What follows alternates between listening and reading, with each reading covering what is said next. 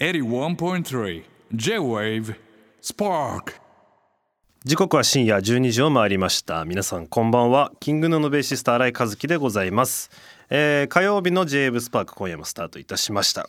はい、えーキングヌーはですね絶賛大活況中でございまして。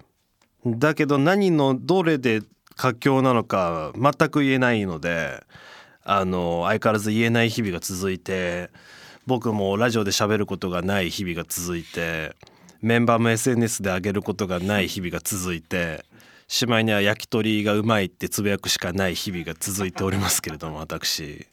そうなんですよ。こうキングのメンバーね最近 SNS もあんまやってないんじゃないかなんてね。どうしたったんだろうってね思われてる方いるかないるかもしれないんですけれどもめちゃくちゃやってんのよ今。今もうかつてないほどフルスロットルでやってるからもうねすごいわけよ。本当に言いたいんだけどね。うん。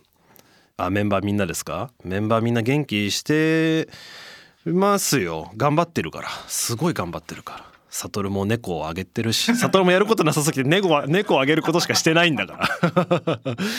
今どこに何が来るか分かんないからそんなに予定も入れれないけどサトルはやっぱ歌入れの段階であの人は稼働するんで。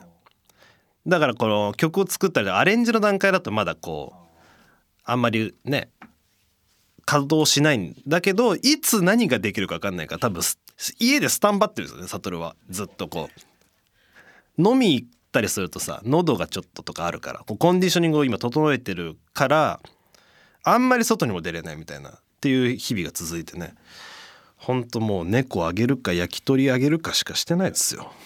でも本当に頑張ってるから。はい。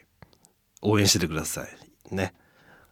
だからこの怒涛がちょっと遅れて年末のこう皆さんにとっての怒涛になっていくんですよね。だからもうほんと毎年恒例みたいになってきてますけど年末やばいことになりますか？予定だとなりますのでね。うん。まあ応援してください。本当に。今すごい頑張ってるから。はい。えー六本木ヒルズ33階の J 部からお届けしております。 King Gnu 新井和樹がナビゲート。J ブスパークチューズデー。はい。うん。何話そうかな。牛皮の話しますか？じゃあ。まあ先週話さなかった話なんですけど、まあ、そんなに別に大した話題でもないんで話さなかったっていうのもあるんですけれどもね。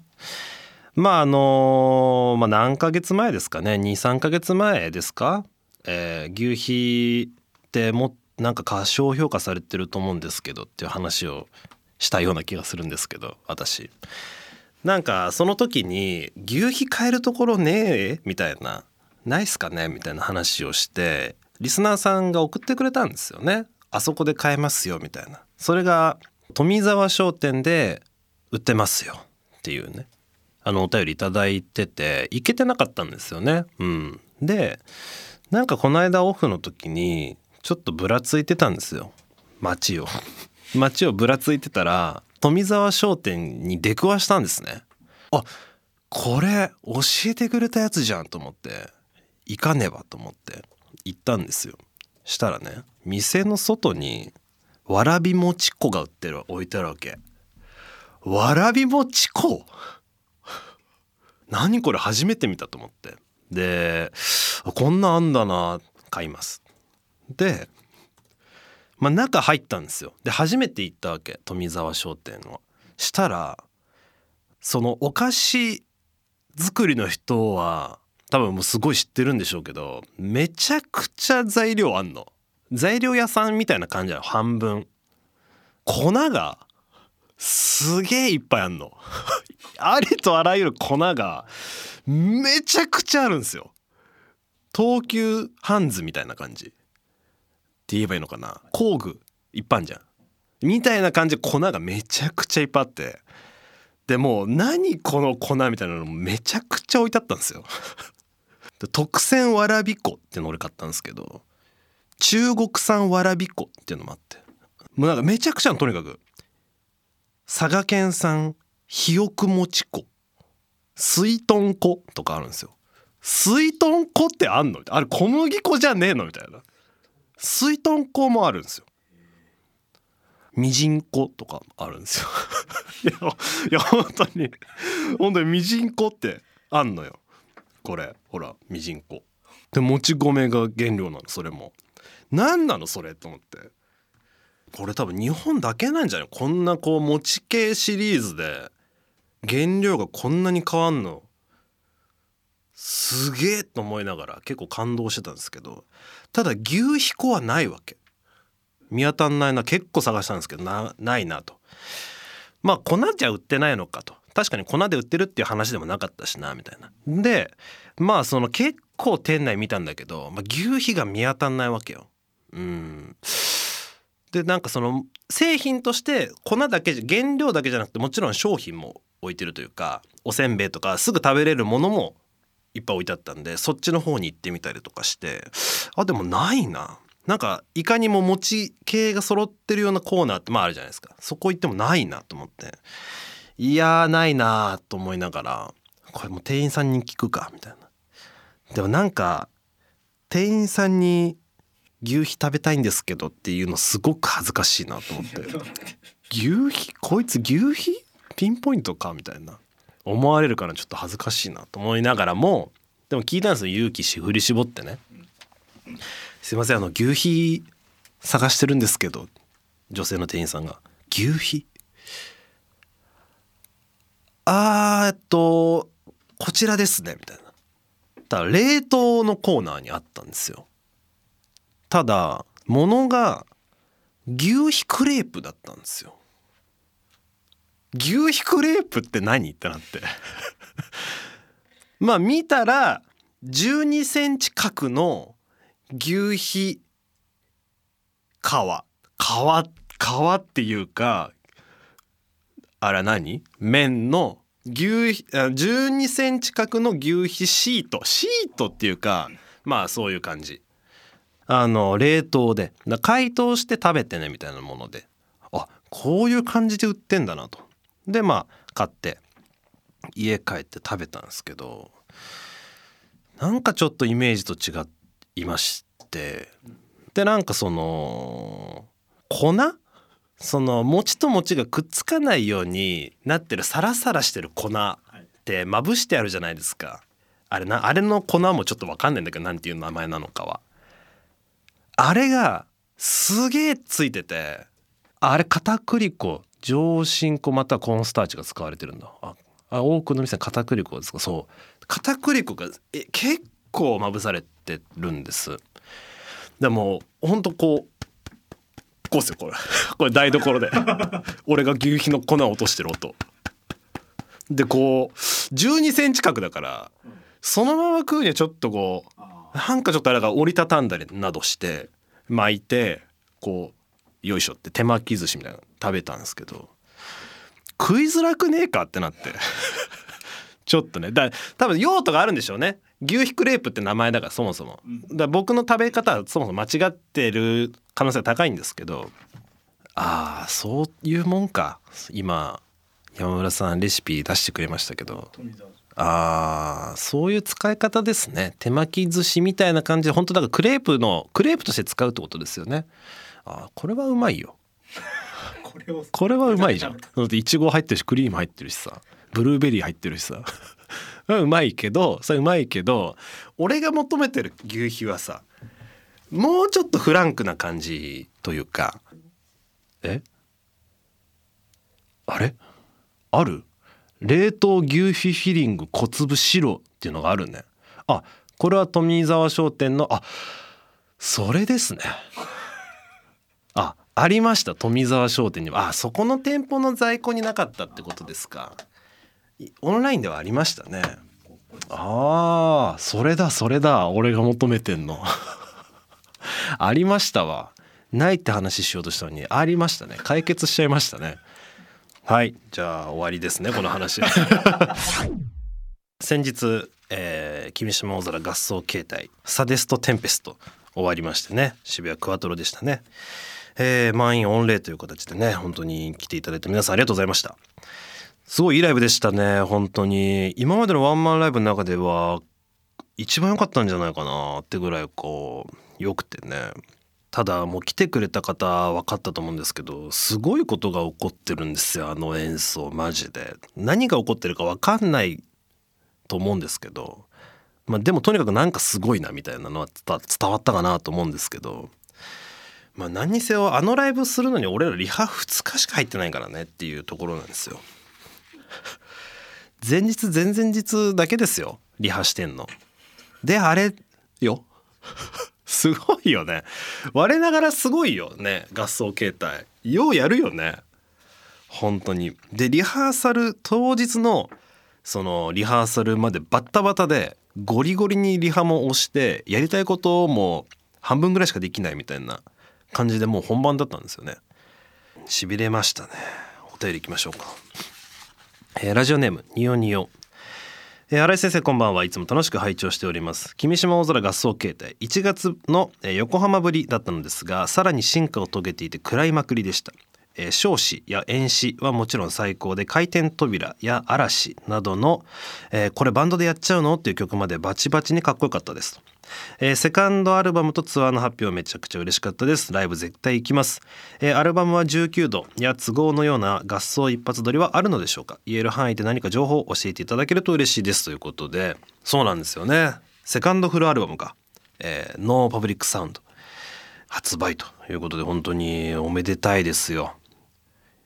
もうまたアルバム出すんだっていうそれも驚異的ですけどね。その制作スピードもね。今回はですねその僕が参加した曲はないんですよ。うん、なので合奏で一発撮りっていうのもまあない感じなんですけれども。だからまあちょっとね音はねあの送ってもらってちょこっと聞かせてもらってるんですけどいややっぱりもう進化してますよ本当に。マジですごいよ本当に。天才ですよ君島も本当に。今年アルバム2枚出してんだよ。やばいよね普通に考えて。キングヌーもう4年ぐらいかかってますよっていう。いやすごいよ。本当にすごい。まああの合奏形態年末もあのツアーね決まっておりますのでねこちらもよかったら。東京は、えー、オーイーストでね決まっておりますので是非チェックしていただければと思います。はい、えー、そしたらここから先月からスタートした新コーナー2回目いきましょう。僕の私の駅自慢。えー、福生駅に負けないそんなあなたの最寄り駅の話を教えてください、えー、こちらは駅自体の話でもいいですし駅周辺の情報でも構いませんと。うん。なんか本当は行きたいですけどね。本当にこう魅力的な駅とかさあんまりキングのやっぱりこう地方行けてないっていうのもありますから全然行きたいですけれどもね。まあ福生駅もなかなかパンチある駅ですからどうですかね。読みましょう。えー、ラジオネームゆかえー、新井先生こんばんは、えー、僕の私の駅自慢への投稿です。最寄り駅ではありませんが実家の駅の話をさせてください。岩手県普代村の三陸鉄道堀内駅というおそらく本州最果ての地と言っていい場所です、えー、周りには小さな漁港があるのみの無人駅です。うん。えー、自慢は景色がめちゃくちゃいい、えー、過去海が綺麗ということと NHK の朝ドラ「あまちゃん」に出てきた袖ヶ浜駅のロケ地なのです、えー、橋本愛さんがアイドルになりたいと叫んだあの駅です。えー、地元の駅が全国区になり喜ばしいというか誇らしいというか取り上げていただき感謝しております、えー、駅にはあまちゃんファンが訪れ用意されたノートはファンのメッセージで埋め尽くされております。昔は何とも思っておりませんでしたが今は自慢の駅ですと。なあいいですね。こういうところなんだね。岩手県か。すごいな。堀内駅。へえすぐ海なんだね。もうこれめあんま見ないね。このめっちゃ海のすぐ横の駅というか。えー、行ってみたいな。なんかすごい気持ちになりそうですね。ちょっとあまちゃん見てないんですけど。それだけが心残りですね。でも行ってみたいですね。うん。はい。次。ラジオネーム死にかけのセミ。えー、新井さんこんばんは。私の地元の駅を紹介させてください、えー、場所は宮崎県日南市油津駅です。写真で見てもらうのが一番わかりやすいのですが赤と白の駅舎に、えー、駅名より大きなカープの文字大きなカープ坊やのイラスト野球チームのカープのキャンプ地天福球場があるので、えー、駅舎をカープ一色にした振り切った駅です。かっこもともとは白い普通の駅舎でしたが2018年に今の赤と白に塗り替えられました。春キャンプ以外は学生さんくらいしか利用せず、えー、周りも何もない中異彩を放つ駅です。新井さんが熱狂的カープファンになることがありましたら行ってみてください。ということで。おー。すごいね。確かに振り切ってるね。あんまこんな振り切らないもんね。公共の公共の施設だもん。でもでも公共になってるってことですよね。この地元カープの地元だとね。カープの地元じゃない。カープの地元じゃないのか。広島じゃないから。キャンプ地の。あそうか。その時しか。そうか。あそうか。広島じゃない。そうか。宮崎県って書いてあったわ。ああ。すごい。え？あ結構振り切ってるね。よより振り切ってるね。すごいなキャンプ地だからっていう理由なんだ。すご。本拠地じゃないのもすごいし。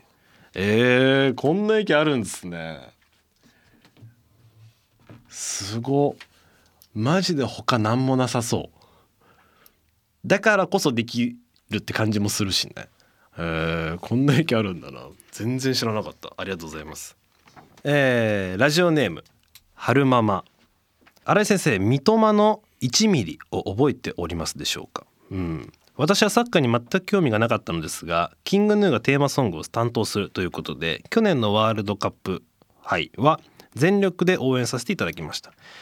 三笘薫選手が奇跡を起こし私も三笘薫選手のにわかファンになりました。そして思い出したのです、えー、実家の最寄り駅三笘駅の存在を。そして私の弟の名前は薫だということ。を あなるほど。つまり弟を最寄り駅に連れて行けば三笘薫が完成するのです。だから何だと言われればそれまでなのですが個人的にテンション上がった偶然だったので駅自慢として共有させていただきました。えちなみに三笘駅自体には何もないです。改札口一つと駅員さんが一人いるだけの小さな駅です。福岡に来た際にはぜひ遊びに来てください。弟を連れて生三笘薫に合わせてあげますよ。うん。あマジで何でもないね。この駅は。あー。マジで何もないわ。あ字が違うの？あ本当だ。竹冠か草冠かで。選手の方は竹冠。駅の方は草冠。じゃあ何でもないってことですかね 何でもないってことですかね。なんか今ふと思い出しましたけど洗口駅っていうのが確かあるんですよね。なんかあるんですよね。あれは何県なんだろうか。広島なんだ。洗口駅。まあ全然あってもおかしくない名前ではあるけどもね。ああそうでした。新井ノ口駅だ。ん？新井ノ口駅か。そうか洗口駅じゃないんだこれしかも。ああまあ洗口駅ってちょっと言いづらいしな、まあ、新新井ノ口駅。すごいなそれ。こっちの方がまあいいけそうですね。いや、まあ、俺が言ったとて。だけども。2人で行く？嫌だな悟と2人で。それを見にいやちょっとこれはあれですかね。この広島というか違う違う違う。油津駅。カープ一色になってる駅。これちょっとグッときたのでペリメトロのステッカー送っちゃいましょうか。ね。せっかくなんでね。受け取ってください。ちょっとこれは男気ありすぎるでしょ？その 油津駅の管轄の人？それを決めた人が相当カープファンなのかね？責任者の方が。ああすごいね。こんな意見あんだね。はいありがとうございました、えー、ということで引き続きあなたの最寄り駅の情報を教えてください、えー、名物おじさんが散歩してます。行列の絶えないスーパーがあります。赤と白のボードのカラフルな家があります。などどんな情報でも構いません。お待ちしております。えーキングの新井和樹のスパーク。ここで荒弟子の皆さんのお便りを紹介していきましょう、えーラジオネームリンヌ。新井先生こんばんは。夏ですね。暑いですね。そうめん食べてますか？あーそうめん食ってないかも。意外と。なんかさそうめんってさ腹持ち悪くない？飯会の中で。腹持ち悪くないですか？なんか4時半ぐらいにお腹空かない？昼に食ったとして。でもそうめんはま昼に食うじゃん夜はま食わない。ですか？食わないですか？もちろん俺も好きだし食うたびにそうめんうまってなるんだけどもう。腹持ち悪くないかい？あれ。俺だけ？だからなんか結局お腹すくしなってなってなんか食わなかったりすんだよね。わかります？伝わってます？まあまさかねこんなそうめんにけ、まあ、そうめんにまでまあ美味しいですよ。美味しいですけどね。そんなそうめんにまで噛みつくかって思って このお便りを差し出してきてないですよね山村氏はね。軽い軽い挨拶だと思ったらこっちにも噛みついてきたと。いや美味しいですよ。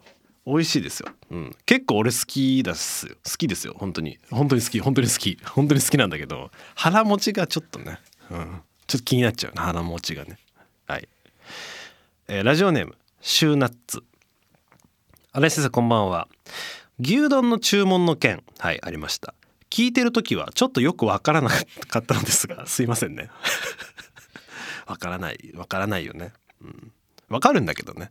まあわかんないか、えーさっきカレーさっきのカレーとご飯が、えー8対2の割合の話を聞いてめちゃくちゃ共感できたら牛丼の件もめちゃくちゃ納得いきました。うんそうでしょ？うん。私もカレーと白米の割合82の荒弟子です。そうなんだよ。これねちょっとこうちょことちょこちょこいたよね。ちょこちょこいましたよね。SNS 見てましたけど。うんいましたいました。ということは海鮮丼も同じ割合でいけますか？海鮮丼？私は海鮮丼も82の割合です。これはこれは極端だな。ちょっと極端だな。だこれどういうこと？ガリってこと？ガリの分ぐらいでいいってこと？ガリの分ぐらいが刺身でいい海鮮もだもうそれ丼にならないしな。海鮮でもないのよもうもはや。何か一品ぐらいになっちゃうしね。海鮮丼はちょっと話が全然違うんだよな。これはわかこれはみんなそうだと思うんだけどこれ俺が一般だと思うんですけどさすがに。刺身は基本生でも食べ生っていうかそのそのままで単品でいけますからそもそもが。だ別に多い少ないというか別に多かったら刺身でいただければいいんですよというか。どういう注文すんの？どう食べんの？それ。どうだから多分注文の段階で82っていうのはおそらく無理じゃん。世の中の海鮮のは。っていうとやっぱりこうどどう食べ食べる時に最初にだから刺身だけうわ食って82までしてご飯食べるみたいな感じなのかな。寿司はどうしてるんですか？っていう。寿司はさシャリ少ない人はわかるよ。シャリ少なめでオーダーできる回転寿司屋さんもあるし今ね。ちょっと米食いあんま食いたくないからシャリ少なめで頼むとかわかるけどシャリをにあネタを2にしたいってことだもんね。寿司の場合は。だからおにぎりだよね。おにぎりぐらいの割合になるよね。おにぎりになっちゃうね。回転寿司いけないってことになるのかな？寿司屋さんはどうしてんのかな？めっちゃ気になるんですけど。寿司屋とかじね？ちょっとだから私は海鮮丼も8対2の割合です。だけ送られちゃうともう想像が想像を呼んじゃうのでちょ具体的にちょっとどう暮らしてるのかを聞きたいですね。海鮮丼に対して。どう向き合ってるのか。詳しくちょっとお便りお願いしますよ。ね。それがグッときたらペリメトロンステッカーもちょっと渡したいですね。最近普通オタで渡してなかったからそういえば。うん。ちょっとシュナツさん引き続きこの詳しく情報を求めてお願いしますね。はい、えーラジオネーム D よりの C えー、あれ先生こんばんは。私は今まで15通くらいメールを送っていますが一度も読まれたことがありません。一方毎週のようにペンネームを聞くリスナーさんもいらっしゃいます。メールを選んでいるのは山村さんですか？選ばれるメールのコツなどありましたら教えていただきたいです。あとテーマメールの回答は何曜日までに送ったらいいのかも知りたいです。っていう。じゃあ15通くらい送って初お便りってことですか？メールを選んでるのは山村さんですよね。基本僕はこう渡されるのをその時その時で読んでるという図式になりますから。まあなんかこれ答えれますかみたいなのは打ち合わせでちょっとこう見せてもらったりとかはしますけど基本的に初見というかうんそんな感じだったり。だからまあ基本は全山村さん任せですねお便りに関してはね。だから山村の壁を突破しないと読まれないということではありますよね。どうですか？山村さん的なオーダー。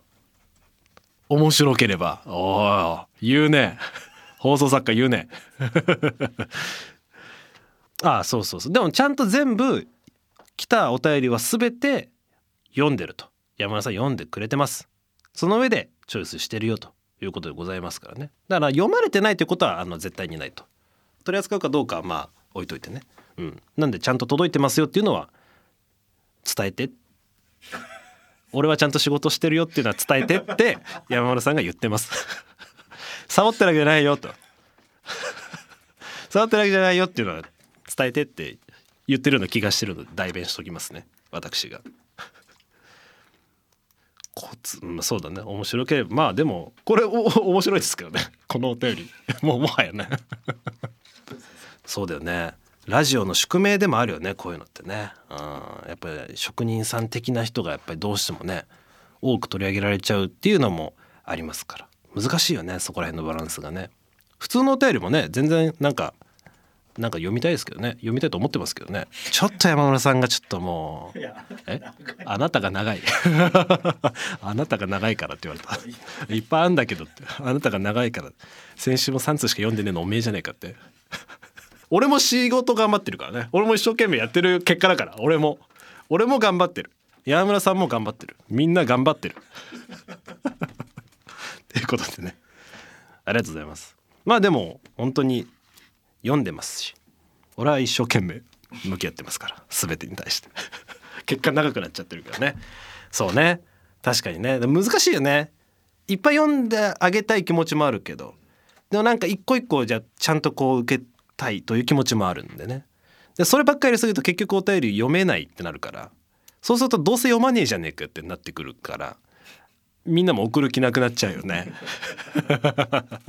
分かってるんですけどね。かといってさらさら読みまくっちゃってもねなんかちょっとそれもそれでちょっと違うかなっていう気もするからね。そこら辺の塩梅はね取りたいんですけど、まあ、先週の漢字をやってるなんかやっちゃってると完全に間違ってるよね塩梅はね。読む気はありますよ。そう読む気はありますよ。